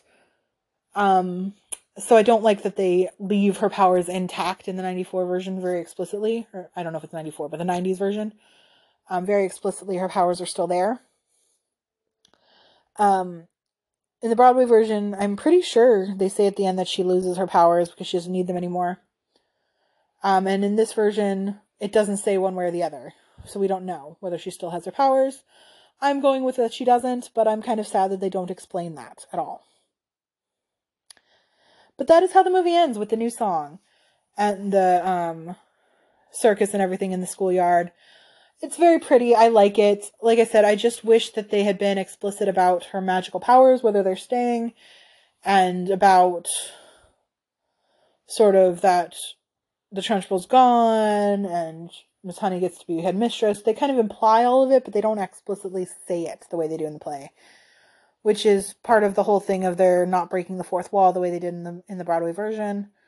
And I don't know, maybe I would have hated it if they broke the fourth wall in the movie because it doesn't always work as well in movies as it does in plays, in my opinion. But I do kind of miss it. So there's that. Um, the other big change that is in the movie from the play and from the original book um, that I haven't talked about at all is that Matilda has a brother in the book and in the play and in the 90s movie. Um, Michael, I think his name is. Um, she's got a brother. She's got an older brother. Um, and they obviously cut him from this movie. The brother is, does not exist. Um, he doesn't play a big role. It's not that big a deal, so it's fine that he's gone, I suppose. But I just thought I should mention that I hadn't even talked about the fact that, oh, by the way, her brother's gone. They completely cut him from the story, which tells you how important a character he actually was, I suppose. But he's long gone. So that is the whole movie. I really loved it. I it might be hard to tell from listening to this. I tend to get critical and I like to critique things. And I very much enjoy critiquing things. Um, so just because I'm critiquing it doesn't mean that it's bad by any stretch of the imagination. Um, but they're just things that I don't particularly enjoy and I like to point them out. So those are the things that I have a problem with. I, you know, you've heard them at this point. If you're still here and have made it this far. But overall, I think the movie is fantastic. I love all the music. Like I said, except for that last song, which I still like. I'm just, I'm waiting for it to grow on me. I've heard the rest of the soundtrack so much because I love the play so much that the new song does stick out as a little bit problematic to me at the moment, but I don't think it's horrible and I think it will grow on me probably. Um, but other than that, I really love all the songs. I think that the way that they've added in the acting for the circus scenes and the way that, that it's sort of fantastical with the dream sequences being added into the real world is all very good. I think it's fabulous. I think it all works so well. The missteps with the timing of it, and really the only things that are standing out to me now as things that I don't like are the sort of weird change of timing for the parents. And I feel like that was just to save time. They wanted to make it quicker, but they changed the timing around of when um when Matilda's parents are leaving and heading off to Spain and stuff so that she finds out before her last day where she has a whatever off with the Trunchbull. I think that's weird. I'm assuming they did it for time, but it doesn't make a lot of sense to me, and I don't understand why they did that. Um, and then the other big scene that is sticking out to me right now is that one at the beginning where they have the like truant officer or whatever come and say, you know, fine them for not sending her to school, and Miss Honey is for some reason with him. That's a strange scene to me too. I don't quite get it why that was necessary. I don't think it was. Um, but other than that, I think everything was pretty fabulous. Oh, and the Bruce thing. I still don't like the Bruce. The, no, no, the character, the kid playing Bruce is fabulous. I love him. But why did they make him wear the stupid fat suit thing? Like, it literally looks like they put a pillow under his sweater. It's so bad. I don't understand why that was necessary. Either hire a fat actor or do a better job with the fat suit or just let the kid be skinny. I don't I don't understand why the really really poorly done fat suit thing needed to be done. It's so obviously bad. Like again, it looks like child theater production where they just put a pillow on a kid to make him look fat under a sweater. It's for like how well done everything else was and how vis- good visually everything else was, it just stood out as a sore thumb bad thing. The kid was a beautiful dancer, had a great voice, acted beautifully. None of that was a problem. I'm not trying to say anything bad about the kid who played the part at all. The actor, he was fabulous. But why the hell did they just put a freaking pillow under a sweater? Why? It's so bad. Um, but other than that, I thought visually it was fabulous. Um, I thought the kids were all such great dancers when they had the big group scenes where the kids are dancing all over the school. All of those were fabulous. I had just had a really fun time with this show. I think the music's so good. I'm gonna say, might be controversial, but I'm still like the Broadway version better. I would still prefer to see the live actors on the stage. I think it's a better version. Um, but I think that I'd be hard pressed to find any movie version I like better than the actual play version. I just, that is my preference. I prefer the live stage version pretty much always um, of any versions that I've seen of like Broadway shows turned into movies. I never think the movie is as good. And I think probably the reason is that the plays are usually longer and so they cut things for the movies.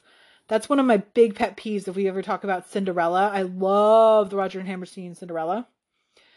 Um, and there's some great movie versions, including like the Brandy one. Fabulous. But they cut the whole like subplot and a bunch of songs and like the play is so much better than what they turn it into for the movie version. They cut so much. It kills me. I want them to like just make a movie and keep all of the plot and the songs from the freaking play. I understand you have to change little things because it doesn't work, but like why would you cut in the entire subplot and just make this movie sim- movie so much simpler plot wise? That doesn't. I mean, that's a whole different subject because I have a lot to say about Cinderella. I love it so much. It's what um the title of this podcast is named after. It's a song from Cinderella in my own little corner. Love it so much. But the movies again are fabulous, but why do they cut so much? So sad. Anyway, back to Matilda, which is what I'm technically supposed to be talking about today. Um, I do think the play is better, like going to watch the Broadway version. But if you don't have access to that, this movie is fabulous. And even if you do, this movie is still fabulous, definitely worth watching. But when I'm ranking it, I would prefer to see the Broadway version. And I think it really does come down to the things that they cut and some of the things that they changed probably for timing or to make the movie shorter that I just don't think work as well as what the play version, how that works. Might also be just my preference. I love seeing live theater, so maybe I just like that better. But that is where I'm at right now is that I do think that this movie is fabulous and I love it, but it is not quite as good as the Broadway version, and that is my final answer. So that is all I've got for you today. I highly recommend you go out and watch Netflix's Matilda. It is fabulous. I also would highly recommend you go out and watch the Broadway version if you if it is still a traveling show around somewhere. I am not honestly do not know if it is still playing anywhere, but if it is, go watch it. It's so good. Um and other than that, I guess that's it. I am ready to go. I've already blabbered on quite enough probably. Um but yeah, I love Matilda, love the movie, love the play all good things. And I will see you next time with whatever I'm going to be talking about. I can't keep track of what's going on anymore. But hopefully something. See you then. Bye.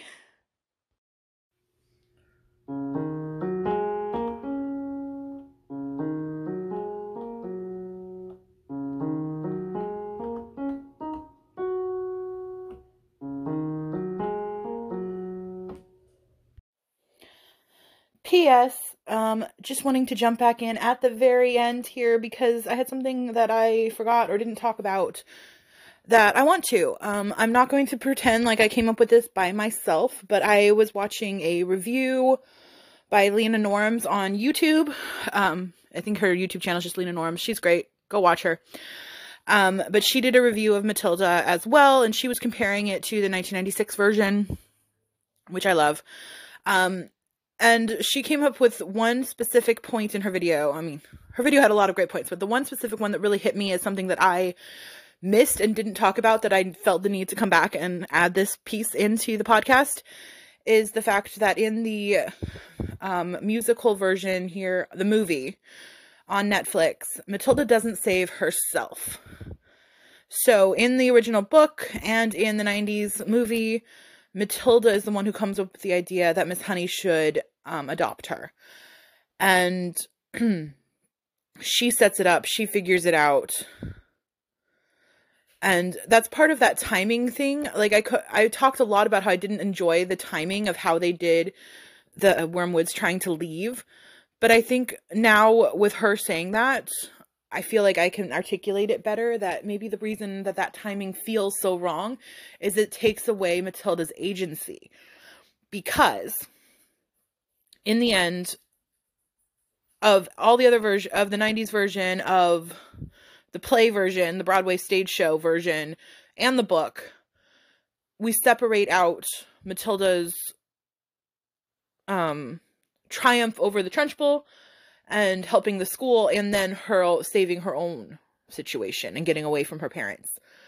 So, in that sense, we see Matilda help save the trench Trunchbull, and then we see time passing. Specifically in the play version we see i don't even know how much time but we really see some time passing. I think in the movie it's pretty quick but we still see like there's time passing. She has made school so much better and has helped all this stuff but she, her home life is still crap um and i don't know that we get a specific like timeline of how much time passes we just kind of have this moment of time has passed and then the wormwoods are leaving and she's able to set up this time um, set up the situation where she's going to get adopted by Miss Honey. Now, in the stage play, I don't think that Matilda really. Um,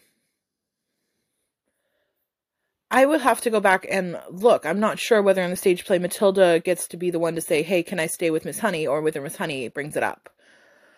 Um, but in the musical movie, it's obvious it's Miss Honey who does it. Miss Honey brings up the idea. Matilda is just going to quietly walk away with them and not fight for her own life at all. And um, that is very different than the 90s and I think the original book, where she, where Matilda is the one who has this idea.